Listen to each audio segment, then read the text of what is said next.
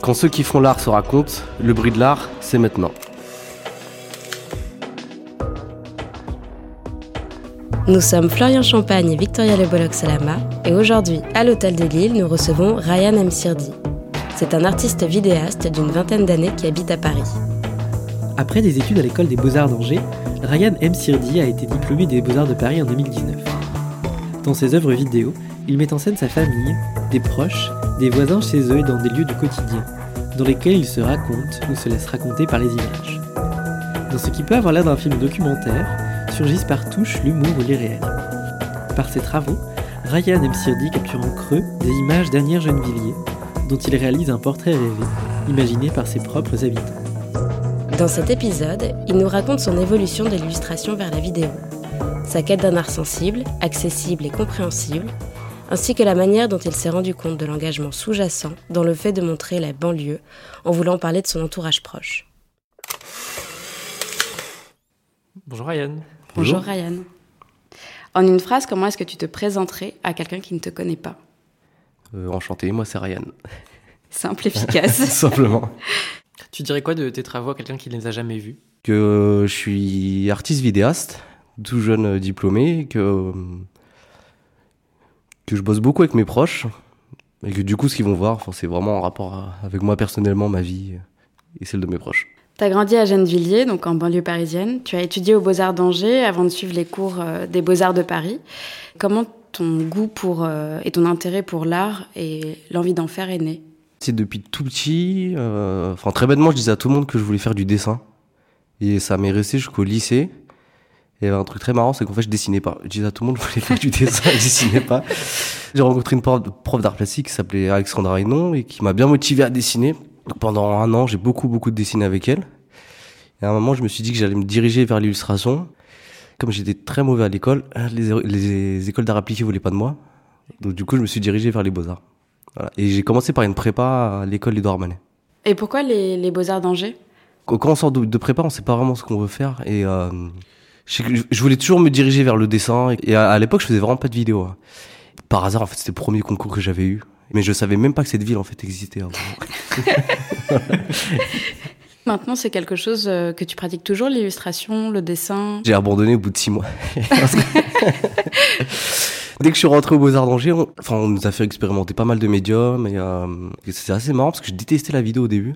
Et euh, je me suis vite tourné vers la photo, la photo plutôt argentique. Je faisais de la photo, mais je faisais tout pour faire de la vidéo en photo. C'était des trucs de stop motion. Ou... Et c'est un moment où je me suis beaucoup intéressé à l'animation, donc le dessin, c'était pas forcément si loin que ça. Petit à petit, en fait, en deuxième année, j'ai découvert le cinéma avec des, les profs de là-bas. Et on avait des, des très très bons cours théoriques sur ça. Et j'ai commencé à me passionner et euh, c'est arrivé comme ça. Est-ce qu'au moment où tu as commencé tes études, tu avais le sentiment que l'art c'était un domaine accessible? Non, pas du tout. Moi, je dirais en prépa, ça allait jusqu'à arriver aux Beaux-Arts d'Angers. Et euh, moi, j'ai découvert aux Beaux-Arts d'Angers que je venais de banlieue. Voilà. et ça, c'était assez important pour de vrai. hein. Qu'est-ce que ça t'a fait ressentir euh, Comment tu t'es rendu compte que... Enfin, c'est juste des réflexions. Moi, on n'arrêtait pas de me dire, ouais, tu parles comme un banlieusard, fais attention, ça peut te desservir. C'était les profs qui disaient ça? C'était les profs. Est-ce que tu as réagi à ça immédiatement Pas en première année, parce que je pense qu'on est assez fragile dans ces années-là. Enfin, je me suis beaucoup questionné sur moi. On me demandait de changer ma manière de parler, ce qui est assez difficile. Enfin, du coup, je pense pour les deux premières années, j'en ai assez souffert. Et, euh, en fait, en troisième année, j'ai fait mon premier film. Enfin, je dirais, mon premier film, c'est euh, You Will Never Walk Alone. C'est à ce moment-là où je me suis senti le mieux, en fait, c'était en parlant de, de ces sujets-là, quoi. Quel est le, film ou peut-être le cinéaste qui t'a amené justement à te sentir autorisé à pouvoir t'intéresser à la vidéo et à en pratiquer? Je pense que pour de vrai, ça a commencé en prépa avec Chris Marker. Peut-être pour revenir à ce que je disais sur la banlieue, en fait, euh, il y avait un truc qu'on qu'on me disait aussi, on me disait t'as pas de culture. T'as pas de culture, il faut que tu, tu bosses ta culture. euh. Je me dis bon, enfin, c'est quoi, faut que je lise beaucoup de livres. Et j'avais parlé à un pote qui m'avait dit bah en fait moi, on m'a déjà dit ça, donc je te conseille de regarder beaucoup de films. Et il m'avait il m'avait conseillé Chris Marker et je commençais à regarder beaucoup de films de Chris Marker et ça m'a plu. Et après, en arrivant aux Beaux-Arts d'Angers, j'ai découvert, euh, je pense, deux cinéastes. Enfin, Jim Jarmusch et, euh, et aussi Hossein, le taïwanais. Et là, c'est vraiment c'est ça qui m'a donné envie de faire du cinéma. Enfin, c'était vraiment le- la, la simplicité du truc et, euh, a vraiment la liberté de parole en fait dans ces films-là qui m'a vraiment débloqué. Sur... Je me suis dit qu'en fait je pouvais parler de ce que je voulais et puis euh, fallait pas que je me brime sur ça quoi. Mais d'ailleurs tu parles de faire du cinéma. Est-ce que ça t'a pas déjà tenté de, ou peut-être que c'est déjà un projet que tu as en tête, de faire un film euh, au sens film de cinéma et pas de la vidéo d'artiste? Il y a un clivage pour toi entre les deux? Il y avait un truc au Beaux-Arts qui me plaisait, c'est qu'en fait on pouvait faire ce qu'on voulait et euh, ça m'intéressait aussi l'économie de moyens. Euh, il y a un truc, c'est que mes films ont jamais coûté d'argent. Mais là en ce moment en fait je pense que je ressens le besoin de, de le faire quoi. Je pense que mon prochain projet ce sera un film plutôt cinéma, financé, produit. Avec une équipe du coup? Ouais. Mais c'est difficile. Hein. Enfin, je... Parce que j'ai toujours fait mes films tout seul, donc faut confier des choses à des gens. Ça... au, au, tout début, euh, quand tu es rentré en prépa, tu sortais de lycée et tu es rentré dans ta prépa pour ouais, faire toujours, l'art, c'est ça? Tu disais tout à l'heure que l'art, c'était pas vraiment un domaine accessible pour toi, mais en même temps, tu t'es quand même dirigé dans ce secteur-là, donc c'est que tu devais imaginer peut-être un, des possibilités ou... Euh... C'était vraiment un rêve d'enfant, quoi. Je voulais faire ça et qu'en fait, je m'en foutais ce que les gens pouvaient dire. Ma famille comprenait pas vraiment ce que je faisais, mais juste ils m'ont dit fais ce que tu veux et, je suis allé, quoi. Enfin, les remarques des gens, ça les regarde eux en fiche, moi. C'est depuis tout petit, je voulais faire ça, donc je suis allé. Plusieurs de tes films mettent en scène des médias de divertissement, donc par exemple le foot ou le cinéma.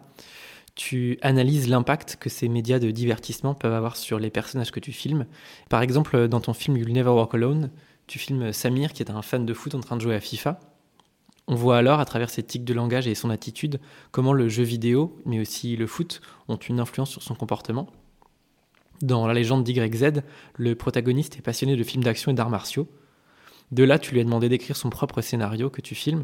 Évidemment, c'est un scénario qui tourne autour de scènes d'arts martiaux. Qu'est-ce qui t'intéresse dans le fait de mettre à l'honneur cette culture populaire?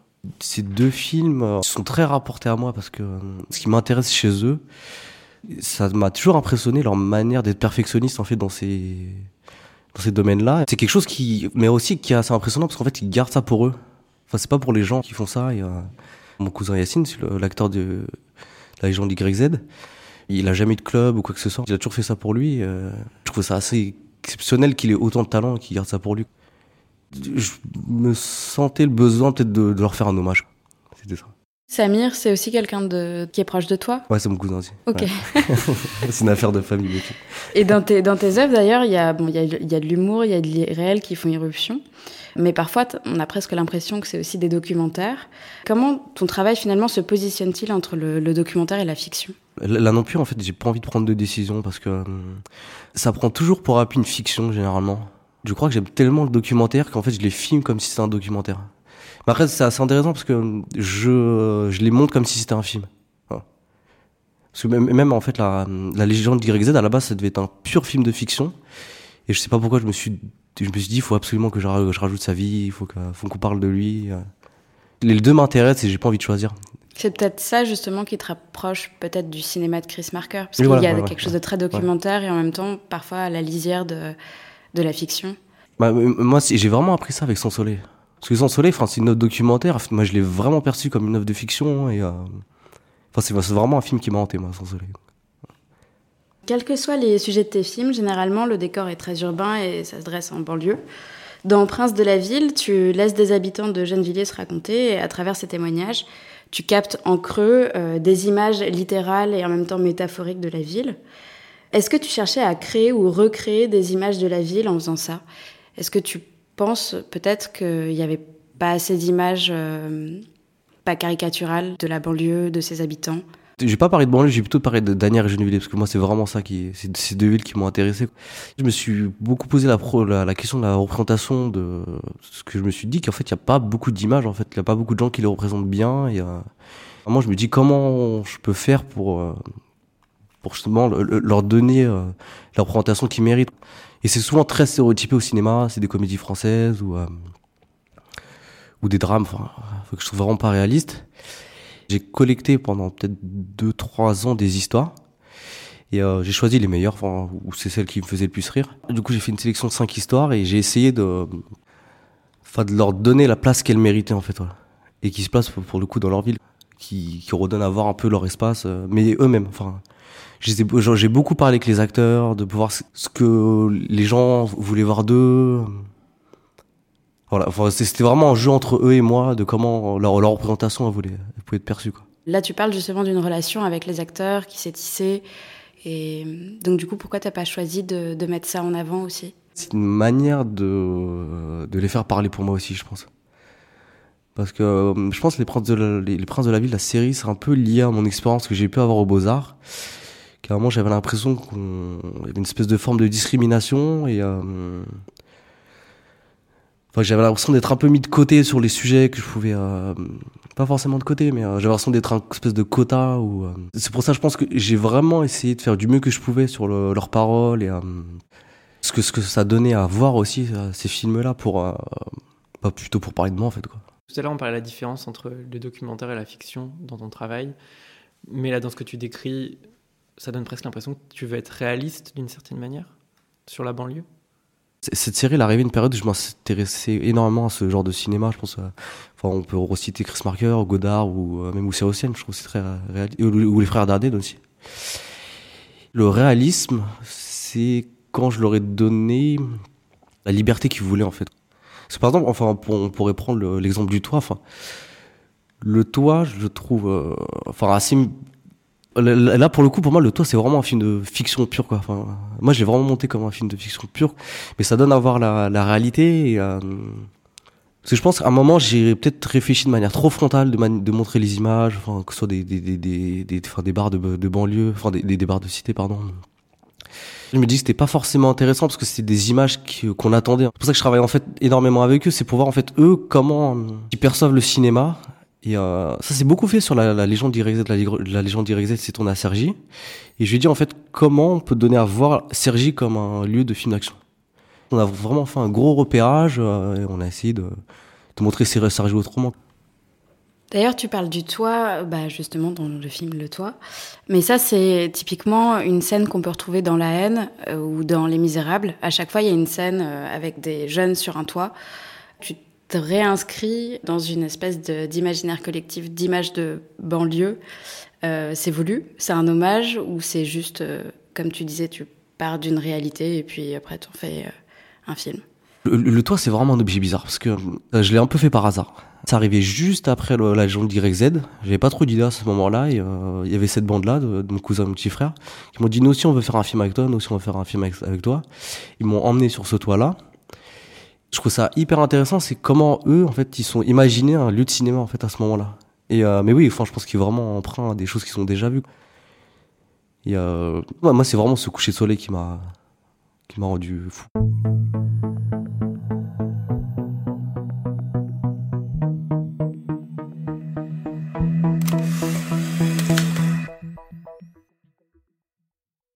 De plus en plus aujourd'hui, que ce soit dans la mode ou au cinéma, on peut constater qu'il y a une vraie esthétique de la rue, de la banlieue. C'est un effet de mode qui est recherché et entretenu. Qu'est-ce que tu penses de ça? Est-ce que tu es à l'aise avec cette idée que la banlieue puisse être prise comme une forme d'esthétique? Bah moi je trouve ça bien parce que du coup on la montre, mais enfin, comme pour moi c'est comme l'appropriation culturelle. Enfin euh, j'ai l'impression qu'on prend que ce qu'on a envie de prendre et pour de vrai on parle pas des vrais problèmes quoi. Donc euh, des fois, je me, méfie énormément de mon travail parce que je me, demande en fait à quel point mon travail peut être réutilisé. Et euh, après, ça va pour l'instant. Enfin, je travaille tout seul et j'ai pas eu affaire avec des choses, enfin, des, affaires de pub ou quoi que ce soit. Mais euh, j'en parlais euh, il y a pas longtemps avec Mamed Bouroussa et je lui ai demandé à, à, son époque comment en périphérique c'était perçu. Il lui m'a dit bah non, en fait, moi, à mon époque, tout le monde s'en foutait en fait des problèmes de banlieue. Il y avait même pas le, les questions de mode ou quoi que ce soit. Je trouve que c'est une question qui est très importante aujourd'hui. Il faut, franchement, faut vraiment s'en méfier, en tout cas. J'espère qu'après ça, ça va donner envie aux gens qui, qui habitent en banlieue et, euh, enfin, de faire leur propre film, en fait. Et c'est ça le problème, c'est qu'en fait, c'est pas des gens qui habitent en banlieue qui font les films sur les banlieues. C'est pour ça que les représentations, elles sont toujours un peu décalées. Ou imagées. Tu filmes des gens qui sont issus de banlieue et tu filmes aussi les banlieues.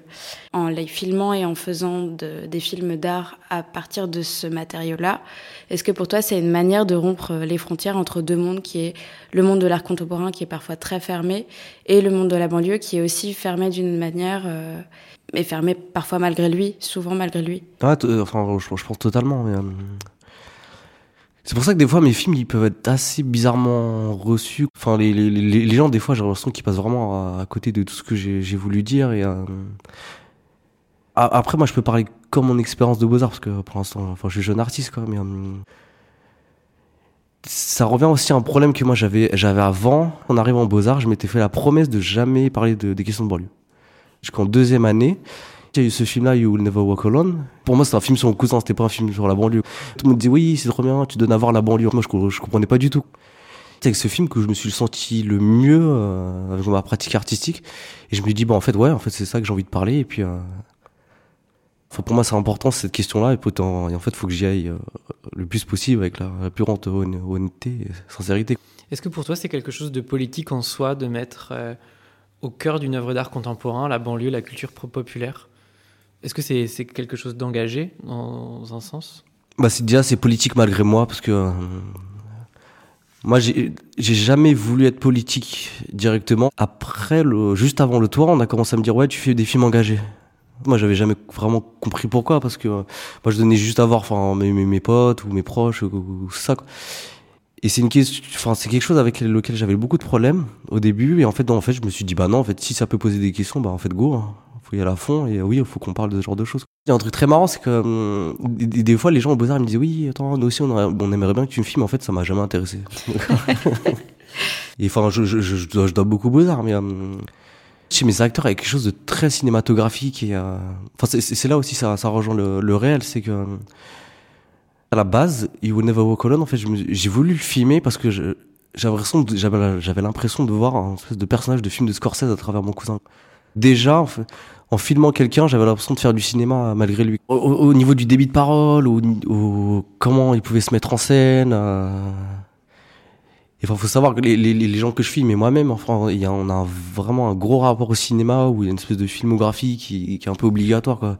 Genre le Scarface, le Parrain, ce genre de choses, quoi. Il y y a un truc dans de, de, du cinéma qui a été absorbé. Et, euh, et même, enfin, même aussi des mangas, quoi. Je pense à Dragon Ball ou Naruto, quoi. Qui a été absorbé, qui fait vraiment partie de notre vie et qui, euh...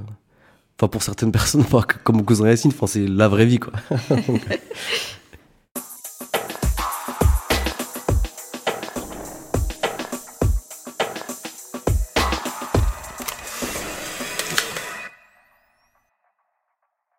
Aujourd'hui, à l'heure du numérique, le médium vidéo, c'est sans doute une des techniques les plus faciles d'accès. D'ailleurs, tu as déjà filmé à l'iPhone un de tes films, donc La légende d'YZ. Est-ce que tu as l'idée de faire un art qui est accessible jusque dans cette technique? Ça dépend avec qui on travaille, je pense. Ça, dépend beaucoup parce que La légende d'YZ, au début, j'étais arrivé avec une grosse caméra. Je voyais que ça les, ça les mettait mal à l'aise. À un moment, c'est moi, je me suis dit, bon, c'est quoi le médium qui les rend plus à l'aise. J'ai vu qu'ils prenaient beaucoup de snaps de même, de, de story Insta. Et en fait, bon, je me suis dit bon, enfin, en fait, faut que ça soit filmé à l'iPhone parce que c'est là où ils sont plus à l'aise. Enfin, faut, faut s'adapter en fait. Par exemple, pour du Never Walk Alone, j'avais un, j'avais un gros appareil photo et ça le dérangeait pas. Donc, euh, pour revenir à Scorsese, en fait, il y a une citation de lui qui, euh, qui m'est toujours restée en tête. Il dit maintenant, vous pouvez faire du cinéma avec n'importe quoi. Et, euh, vraiment, la légende d'YZ, c'était vraiment ça qu'on voulait faire. C'était bon, allez, on a, un, on a un iPhone, on fait un film comme quand on est petit et qu'on fait des films avec, euh, avec les VHS, quoi. Nous, on faisait ça quand on était petit. Euh, c'est comment, en fait, on peut donner à voir un objet démocratique, quoi. Et avec un iPhone, enfin, pour de vrai. Bon, après, ça fait des problèmes de son, mais euh, avec l'image, on peut avoir ce qu'on veut. Mais il y a un côté très nouvelle vague, justement, dans le dépouillement du, de la technique. Ah ouais, énormément. Bah, alors, après, bah, je suis pas un gros fan de la nouvelle vague, la nouvelle, la, de la nouvelle vague, pardon. Bon, pareil, on m'a déjà fait cette réflexion, on m'a dit oui, enfin, tu filmes comme la, la nouvelle vague. Et du coup, j'ai commencé à regarder, enfin, le, je me rappelle plus c'est quoi le premier film de Godard. À bout de souffle. À bout de souffle, ouais. Enfin, c'est vraiment cette idée-là de, de, de, prendre sa caméra et de filmer n'importe quoi et de faire un film. Moi, ce qui me dérange un peu avec la nouvelle vague, c'est que, enfin, il y a un truc un peu trop parisien. Je me retrouve pas dans les personnages. Mais je me retrouve énormément, bah oui, je, je me retrouve énormément dans la technique, mais pas dans, dans les personnages, de leur, dans leur attitude. Euh. Après, si, je me retrouve un peu plus, plus chez Jean Eustache, par exemple. Enfin, c'est un réalisateur que j'aime beaucoup. Comment est-ce que tu envisages la, production de tes films? Comment est-ce que ça naît euh, l'impulsion de créer les idées que tu as pour faire tes films? Est-ce que tu as un processus d'écriture euh, Tout à l'heure, tu parlais de tes idées que tu avais mises bout à bout. Euh, ça dépend du film, je pense, mais c'est souvent en fait des allers-retours entre moi et eux. J'ai toujours l'idée de base. Pour la légende d'YZ, je suis, on, je suis parti voir mon cousin, je lui dis bon, on va faire un film ensemble. Et un truc, c'est que moi, je suis très mauvais en écriture et que euh, je pense que c'est une manière aussi pour moi d'éviter l'écriture. C'est que les acteurs que je filme du coup du coup en fait deviennent les, scénaristes du film. Il y a une espèce de jeu d'aller-retour entre moi je leur propose des idées eux ils me donnent des idées de scénario et en fait euh, soit on y va ou on fait un espèce de tournage où tous les jours on va on va tourner et du coup l'écriture va se faire comme ça. Et après on, on remonte par dessus soit c'est un peu plus comme le toit où en fait c'est des objets un peu par hasard que, que j'obtiens et euh, c'est vraiment la discussion je pense euh, qui, qui est primordiale pour euh, pour mon écriture en tout cas. Ce mode d'écriture-là, c'est quelque chose que, qui, t'a été inspiré par d'autres réalisateurs ou que as, dont tu entendu parler? Ou alors est-ce qu'au contraire, c'est un truc qui est venu tout seul, naturellement, et tu t'es dit, ah, c'est comme ça que j'ai envie de faire des films Bah, c'est venu naturellement, mais je me suis posé la question à un moment si je me, je me suis dit est-ce que mes films ne gagneraient pas plus en qualité si je les écrivais que je prenais le temps d'avoir un gros scénario comme euh, tout le monde fait? C'est un moment où j'ai découvert le cinéma de Wong Kar Wai. J'ai découvert qu'il avait pas de scénario en fait. Et euh, qui, ça donnait une espèce de forme et de liberté que, enfin, que je trouve vraiment exceptionnelle. Et euh, je me suis dit, bah, en fait, ouais, c'est des choses qu'on peut faire. De pas forcément avoir la manière classique d'écrire euh, et ça, ça arrivait aussi avec Oussia Ossienne pour le, maître des marionnettes. Il y a un espèce de rapport au documentaire. Je pense que le documentaire, c'est une forme d'écriture pour moi. Le documentaire me permet de réinjecter dans la fiction, euh, enfin, sur l'objet final. Tu parlais du cinéma d'Ong Kar-wai. Il y a quelque chose, bah, par exemple, In the Mood for Love, c'est très très esthétique. Dans tes films, il y a quelque chose de beaucoup plus dépouillé. Est-ce que tu aurais envie de, de faire quelque chose de plus esthétique et de peut-être plus porté par euh, une BO ou quelque chose euh, comme ça à l'avenir? Bah, en fait, c'est ce qu'on a essayé de faire pour la Légende YZ. Donc, en fait, on est vraiment la prétention de vouloir faire ça. Il y a, une BO, c'est le seul film où il y a une BO, euh, la Légende YZ. J'ai l'impression que mes, mes tics de production me rattrapent un peu toujours. Mais, mais là, pour, enfin, pour le prochain film que j'essaie de faire, enfin, là, on essaie vraiment d'être très strict et d'avoir un scénario qu'on qu'on appliquera après. Je pense que l'écriture, ça me dérange un peu parce que du coup, ça m'enlève une liberté. euh, Il y a tellement de choses qui m'échappent au moment de filmer que j'ai l'impression qu'avec un scénario, du coup, ça va me. Il y a énormément de choses qui vont m'échapper et euh, fait, le, film va, va, pas me satisfaire à la fin, quoi. Euh. Est-ce qu'il y a une forme de création, pas forcément euh, de la vidéo ou du film, que tu n'as pas encore exploré et que tu aimerais explorer dans le futur?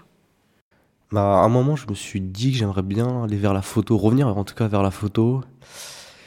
En fait, je crois que j'aime trop la vidéo pour. euh, Après, je me suis toujours imaginé peintre, ce genre de choses, mais enfin, je crois que je suis pas doué pour ouais, ce genre de choses. Ça t'arrive encore de peindre, de dessiner, de tout ça? Bah, pff, dessiner, des, dessiner des Dragon Ball, ouais, mais enfin, pour de vrai, non, rien d'autre. quoi.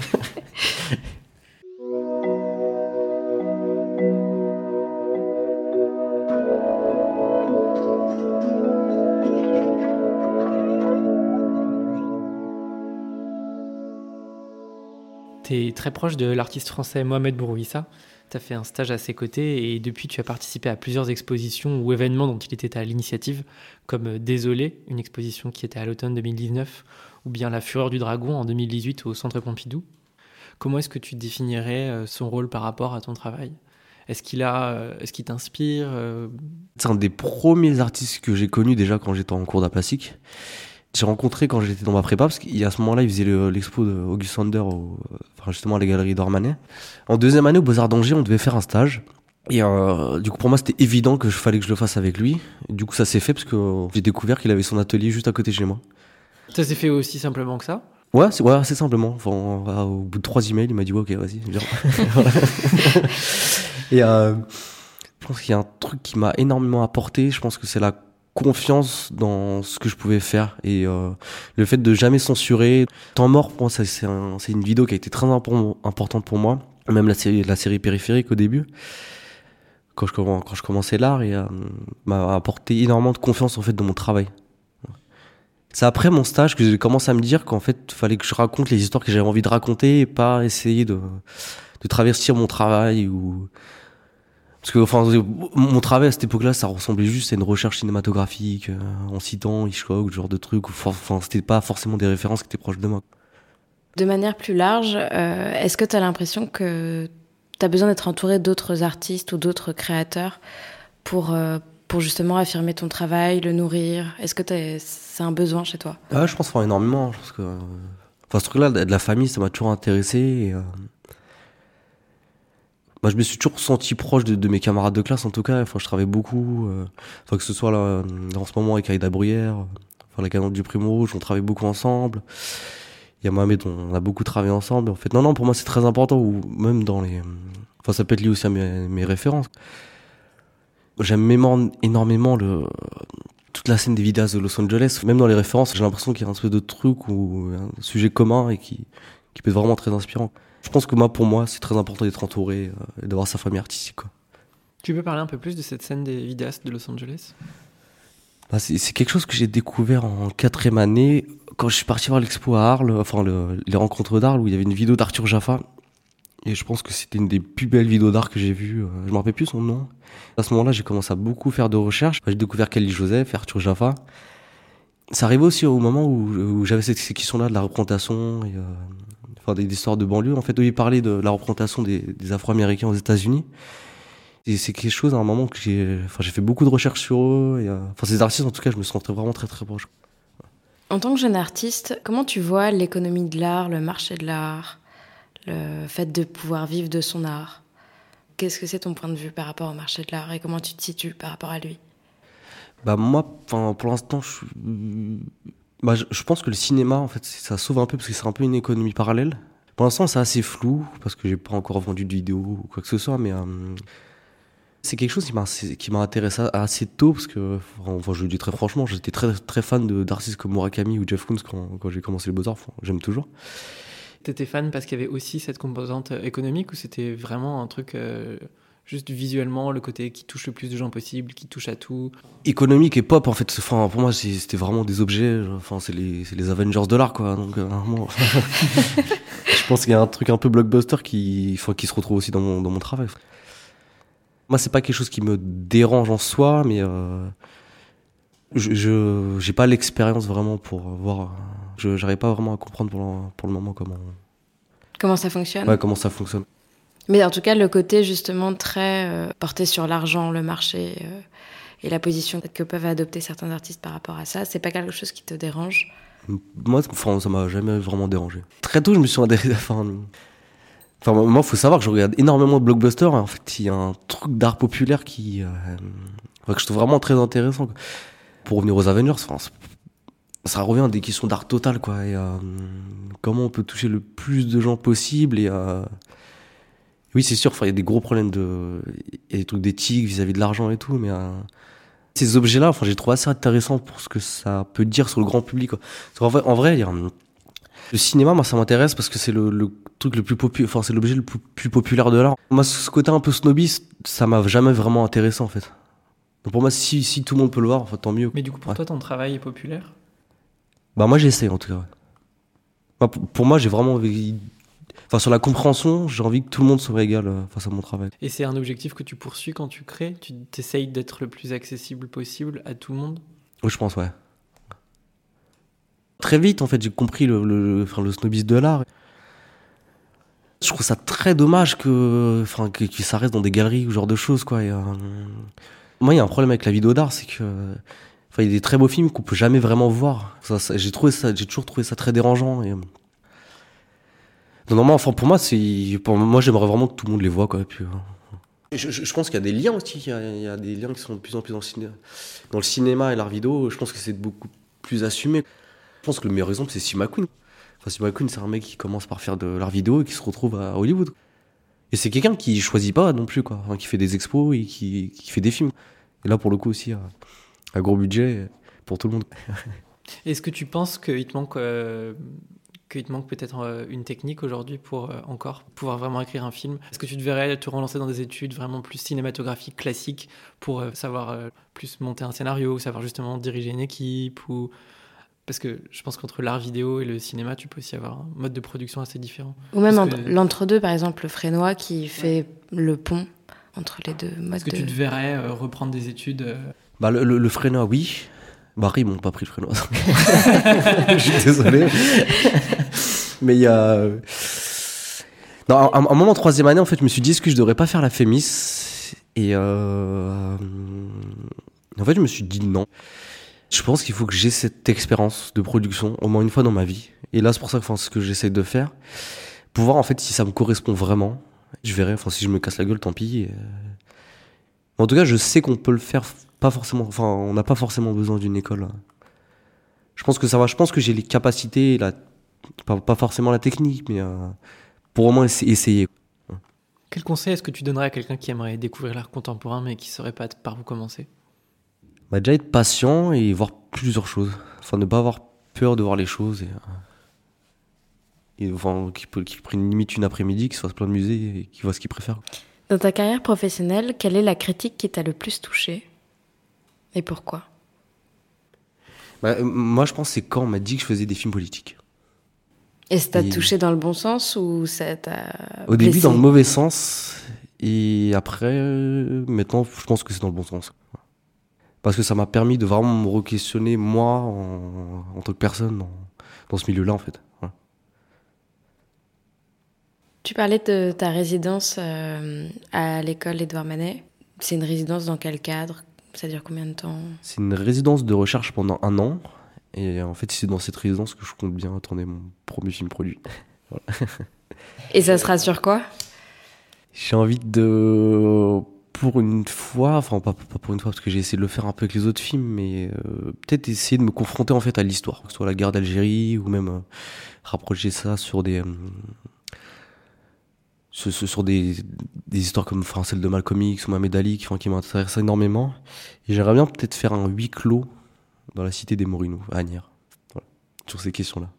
Et du coup, ça serait plus écrit ou ça serait toujours à la lisière du documentaire euh? Ouais, celui-là, j'aimerais bien qu'il soit un peu plus écrit quand même. Mais qui est toujours cette touche de liberté qui m'intéresse. Ryan, merci de t'être raconté et d'avoir fait entendre ta voix au milieu du bruit. Euh, on peut te retrouver sur Instagram? Ouais. Enfin, ouais, Ryan.mcrd. Voilà. Si vous voulez soutenir le bruit de l'art, n'oubliez pas de mettre des petites étoiles et des commentaires sur Apple Podcast. Nous tenons à remercier l'Hôtel de Lille d'avoir à nouveau accueilli le bruit. Merci également à celle et à celui qui a pris du temps pour partager ce moment avec nous. Nous revenons bientôt. D'ici là, pour ne rien rater, retrouvez l'actualité du bruit de l'art sur Instagram et Facebook et sur notre site lebruitdelart.fr.